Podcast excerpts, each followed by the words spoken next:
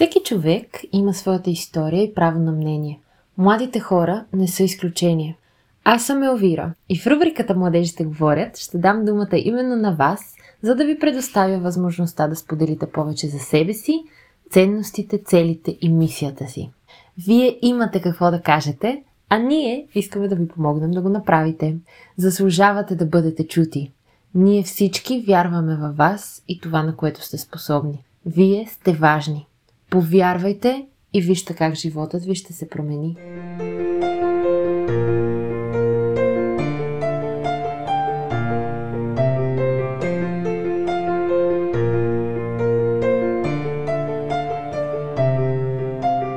В днешния епизод на рубриката Младежите говорят ще се запознаете с Иван Пев.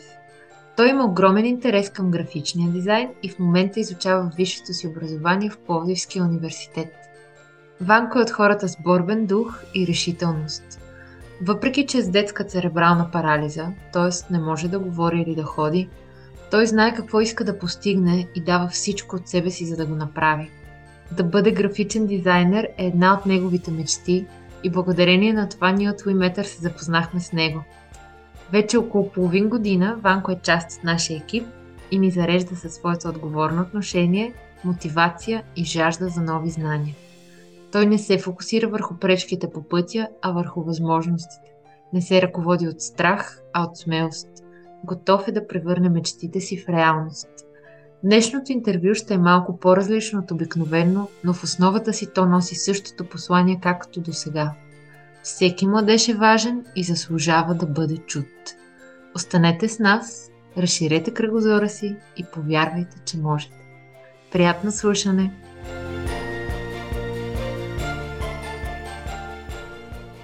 За начало на нашия разговор би ли споделил с слушателите повече за теб? Каква е твоята история? Здравейте! Аз съм Иван Пеев на 20 години. Роден съм в Пловдив, града на седемте тепета. Завърших Националната търговска гимназия.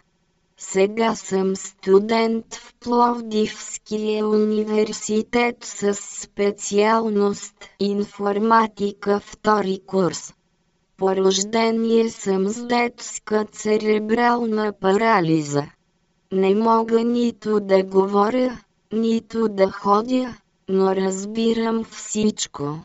Ще се зачудите как говоря тогава. Използвам глас с софтуер, който чете написаните от мен думи. Всеки ден ходя на физиотерапия и там се раздвижвам. Ти си човек, на когото изключително много се възхищавам и ми прави впечатление, че си винаги мотивиран за задачите, с които се захващаш. Кои са някои от постиженията, с които се гордееш най-много? Нещото, с което най-много се гордея е канала ми в YouTube. Там качвам видеа на всякакви теми, топ класации, направи си сам проекти, влогове, интервюта с известни личности. Наскоро започнах нова рубрика. Реших да я нарека какво е да бъдеш. Целта е да запознавам аудиторията с интересни хора, които имат най-различни професии. Надявам се да посетите канала ми и да се абонирате за него. Откъде черпиш мотивацията си? Нещото, което ме кара да продължа напред са моите родители и приятели, които не спират да ме обичат и подкрепят. Мисля, че няма нищо по-ценно от това, да имаш подкрепата на близките си.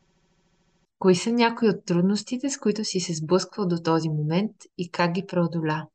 Едно от предизвикателствата, пред които ми се е налагало да се изправя е това да докажа на хората, че не съм по-различен от тях, въпреки състоянието ми. Първоначално хората не знаят как да комуникарат с мен, защото общувам с жестове. Но след като се опознаем и прекараме известно време заедно, разбират, че не съм толкова различен. Как се зароди любовта ти към графичния дизайн? Интересът ми към графичния дизайн се появи още в четвърти клас. Тогава във Фейсбук имаше фен страници на любимите ми сериали. Следях ги и в една от тях имаше конкурс за администратори. В крайна сметка не ме одобриха. Попитах ги дали могат да ми дадат втори шанс, но те отказаха.